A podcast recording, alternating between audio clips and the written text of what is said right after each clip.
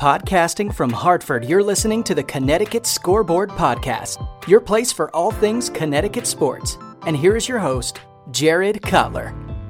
In today's episode, I'm talking with Quinnipiac men's basketball head coach Baker Dunleavy. We talk about his path into coaching, what he's learned from Jay Wright, his Quinnipiac team, and COVID in college basketball. And now to my conversation with Baker Dunleavy. So joining me uh, on today's uh, Connecticut Scoreboard podcast, we've got Quinnipiac men's basketball head coach Baker Dunleavy. Baker, uh, thanks for joining me today. Glad to be with you. Thanks for having me. So, Coach, I, I love to start with this question when we've got a coach on the podcast. I, I know you come from a, a long basketball background. When did you decide that you wanted to get into coaching? Yeah, I think every coach kind of has their story of of when that uh, kind of clicked in as, as most of us probably wanted to be a player, you know, and and uh, that happens sooner for some of us than others. Um, for me, you know, I, I, I graduated from Villanova in 2006. I had the great fortune to be a part of that program for four years as an undergrad, and even then, I didn't really think of myself as a coach. In fact, I, I wanted to uh, give myself a chance. I played overseas for um, a short time, and then wanted to give myself a chance to distance myself from the game a little bit. My, my dad was a coach, uh, you know, as a part of a program in, in college, obviously, and I had a finance degree from Villanova. So I, I had seen the coaching life up front, and even though I loved the game, I could also kind of see the tolls that it took on your personal life and uh, really more your lifestyle flexibility. And and I thought coaches were crazy, you know, and then we are, I and that was the truth. But it was also then that I realized a few a few years away from the game, working in um, in the financial world in New York, how much I missed it, and and while I was doing that, I just said to myself, the most important thing to me is that I'm I'm truly passionate about what I do, and and if I'm passionate, then um, you know success and money and everything else that you, you think about will, will fix itself but you got to be passionate about what you do. And it was around then that i decided to start begging for a, a job in coaching. I, I, know you talked there about playing at villanova. You, you played there under some of those early jay wright teams there. What was it like playing for coach wright? And then you know later on in your career there getting to serve as, as an assistant there and learning from him uh, that way. Yeah it was really cool. I, I have uh, strong relationships with my teammates and my coaches from those times to this day. And as you get older, you know, I mean, as you become the old guy talking to young guys, that's what you always you always express is you guys don't know it now, but you're gonna look back and these are gonna be the best time of your life. You're gonna you're gonna be friends with these guys forever. And you know, when you're a student, you're thinking about, oh man, this next practice is gonna be grueling. But um, you know, when you're older, you remember those those great times of that brought you together and uh, I really value those those experiences, those memories as a coach now because I really watched Coach Wright in his younger, kind of earlier years build a program, and more than anything, um, push through adversity. And because mm-hmm. things weren't, you know, they're they're a blue blood program now, two of the last three national championships, etc. But um, you know, that was built, that was really built from the ground up through a lot of a lot of turmoil, which you have to go through if you want good things. And, and I got to kind of see that up close and be part of it. Yeah, when, when you talk about going through some of that adversity there, you know, for a while it seemed like Villanova was that team that would be in the tournament, couldn't couldn't quite get over the hump, and now, as you said, that they've been a blue blood, they they've dominated come, come March. Did you foresee Villanova being able to turn into that program that it, that it is today? No, I really didn't. I never would have thought um, that, and and part of the reason is like as a player and a part of the program, I was kind of brainwashed um, and taught, you know, not to think that way. You know, mm-hmm. it's really true. I mean, we're such a Villanova is such a process-oriented program, and you wouldn't dare think about, you know, you know winning back to back or two out of three or winning a national title. That was yeah. that was just something that was never discussed. We never talked about championships, and again, credit to Coach Wright, like just kept things um, very simple and, and being the best team we can be by the end of the year. Um, working hard every day, but you know, never really talking about like, hey, we need to win a Big East championship this year. That was that was just never the discussion.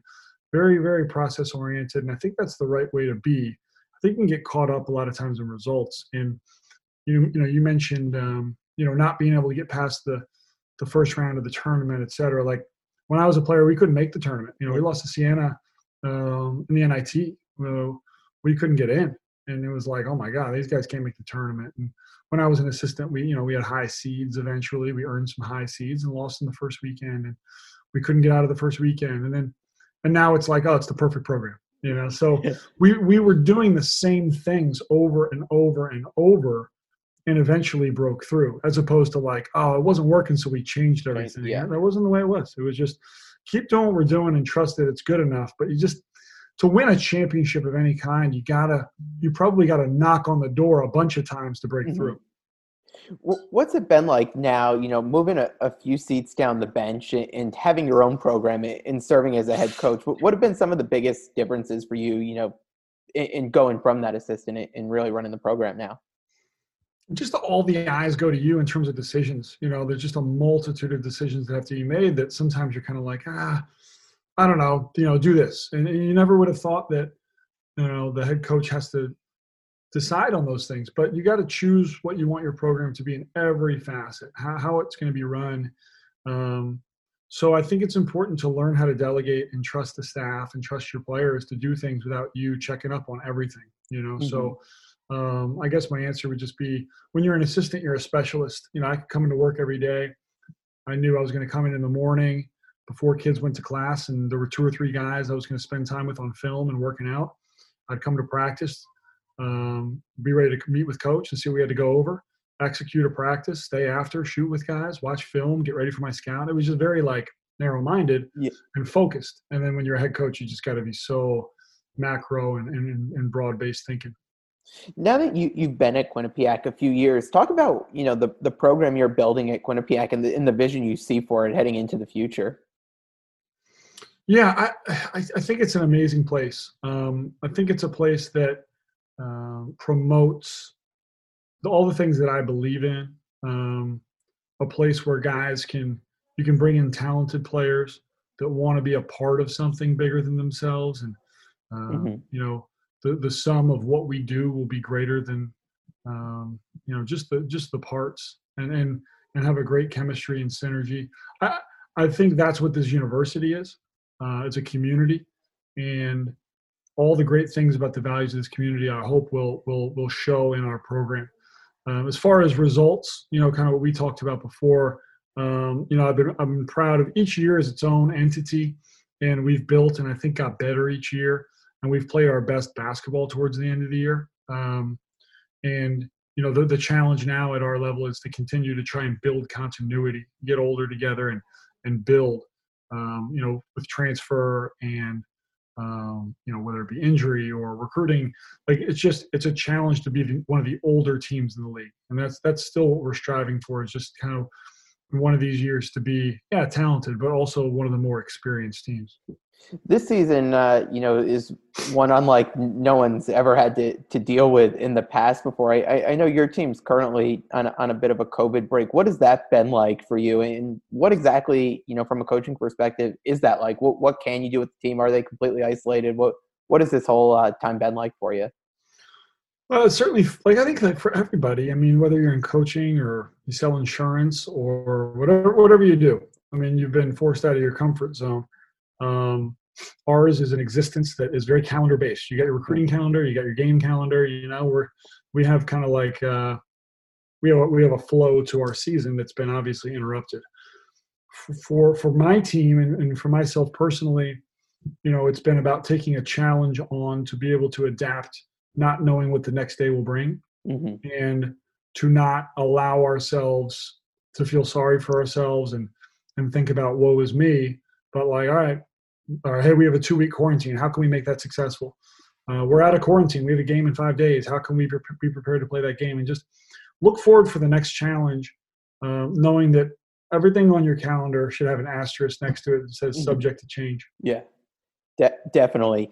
In, in, terms of getting back in, into game action and, and ready to, to play game, how long does it take a team when they've had to sit out for 14 days to, to get back in a rhythm where you know you're comfortable out on the court? Uh, yeah, it's a great question. What, what's what's really uh, odd this year is, you know, that normally happens every year with individual players who get hurt. Mm-hmm. You know, like hey, this guy pulled a hamstring or this guy turned an ankle you know, it's going to take him a couple games to get his rhythm back. Yeah. You know? So hey, this is his first game back, but he's not going to be himself until maybe two, three, four games down the road. Well, you go through that with the entire roster. Yeah. You know, and and so um, this is our first time going through it mid-season, um, but I expect that to be the challenge. Is like guys are going to react to 14 days off differently, hmm and whether it's mentally, physically, psychologically. So, um, you know, I, I would expect the general answer would be like, hey, we need like probably five, six practices to get back to even just in shape. Yeah. And then we will play a game January 1st after being off for 14 days. And we'll get we'll get probably five, six, seven, eight practices in for that, depending on health. And uh like talking to my colleagues who have been through it already, you know, they just say like there's just going to be some guys who are just not themselves. They're not going to be playing as well as they did before you went into quarantine, and you got to be able to adapt. And and um, so that's that that is tough. I mean, I don't think there's a number you can put on it, but I think for our guys' health, you got to really when you come back, you got to ramp it up. You can't go 100 percent right away. Um, for their physical state, they've been sitting on their bed for 14 days, Yeah. and, and mentally as well. I, I know before you guys went into pause, you, you got to play a couple games over at Mohegan Sun. What was it like getting to play in that bubble type environment there that they had set up? Well, we liked we just liked getting away a little bit. Um, you know, our guys have been late August to I guess early December. You know, pretty much on campus. They haven't gone home. Mhm. Um, they haven't really gone anywhere. Uh, they've been very thankful to be able to get in the gym and practice. But it was nice to kind of get out of our own kind of routine, our homes, our, our dorm room, and um, and have almost like a basketball business trip. So I think that part of it was was really good. I think uh, the event Mohegan Sun they did a great job of of being detail oriented to keep us as safe as possible, knowing that you know it's just it's just an imperfect Yeah. um, imperfect thing. It's, you can't do it like the NBA, Right. but, but they put a lot of work into it. I, I know you mentioned that the game uh, on, on January 1st and, and kind of coming out of that period, you're going to get hit with back to back games. What's it going to be like this year with a conference schedule of playing back to backs, uh, you know, really for throughout the rest of the season? I think it's going to put the onus on the head coaches to really schedule the week really, Mhm. really um, intelligently and uh, plan it out in, in a way that's going to allow your team to be able to have an effective second half of the second game. You know, I think that's where just in talking to Ivy League coaches who do this every year, they say like the second half of the second game, you'll see kind of the effect of whether you did too much during the week. Um, but you also have to be in condition, ready to play the game Right. too. So balancing that, but but knowing that as the week goes on, we got to pick and choose our spots to um, to be intense, but maybe have a little bit lighter volume um, leading into those back-to-back games. I, I know you got to the opportunity to play a few games before you did have to go into this pause. What, what were your thoughts on, on the team early on? You know, any anyone im- impress you in those first few games that you, you had to play? But yeah, I thought I think a lot of guys impressed me, and we have a lot of guys who have had their moments. And what we're really looking for is for guys to break through with consistency. Uh, in that, you know, we have one senior, um, Jacob Rigoni, who's who's going to be a rock for us, who's been around. Uh, Tyrese Williams is a junior who started three years. Other than that, you know, we're a very kind of green group, and we've had some guys who A, are very talented, but um, have had really good moments and then moments where you can just tell, hey, they're they're young, they're inexperienced, and we're in a pandemic. So uh, I like a lot of the flashes we've shown individually and as a team, and I'm I'm longing for more um, consistency that we we know what we're going to be each day out. I think the guy probably on our team that um, excites me the most is is our our five man Seth Pinkney, who's who's seven feet, and I think by the time it's all said and done, he'll be you know one of the best shot blockers in college basketball. He's a lob threat to catch dunks. He just he's a really dynamic five man who's really smart and gifted. Uh, he's got to continue to work on his body, but I think he can be an engine that allows us to be a really good defensive team. I, I've got to ask uh, one of your fellow uh, conference coaches, uh, Coach Pitino, had uh, been pretty outspoken ab- about the rest of this season in- in the direction, you know, should have been started later on. Are you comfortable playing the, the rest of the season as is and, uh, you know, kind of at, with, with that schedule? Or do, do you think there needed to be some consideration to, to pushing it out?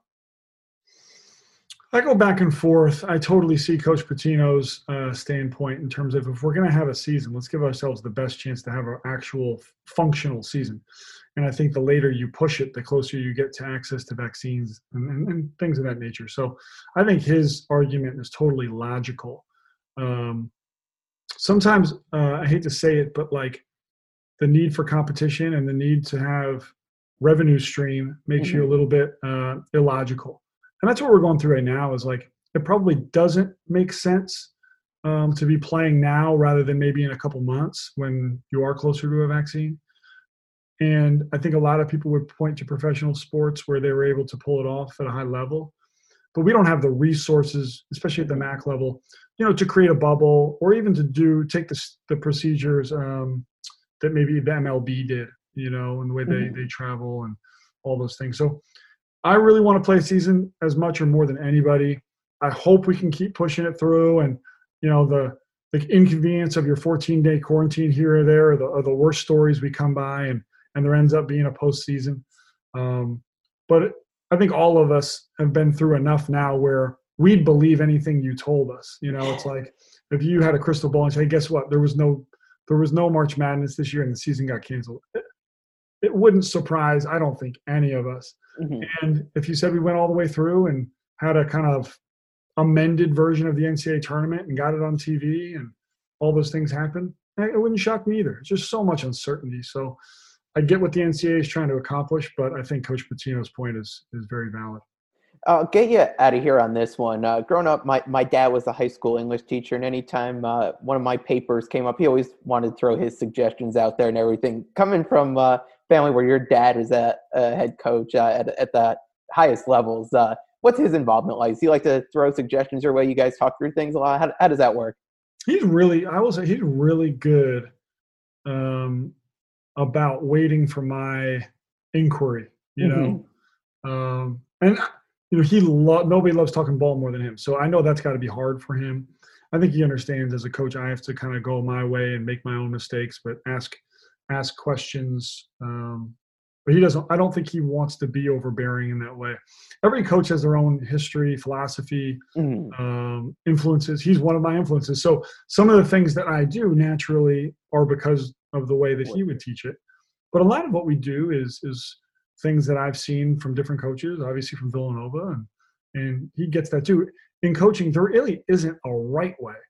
It's more about is it a way that helps your players be successful, and that's what kind of I'm learning as a coach as I move forward is like, all right, you're going to have different players than you had at Villanova with different skill sets. So as much as you like how Coach Wright does it, you may not be helping these players by doing it his way.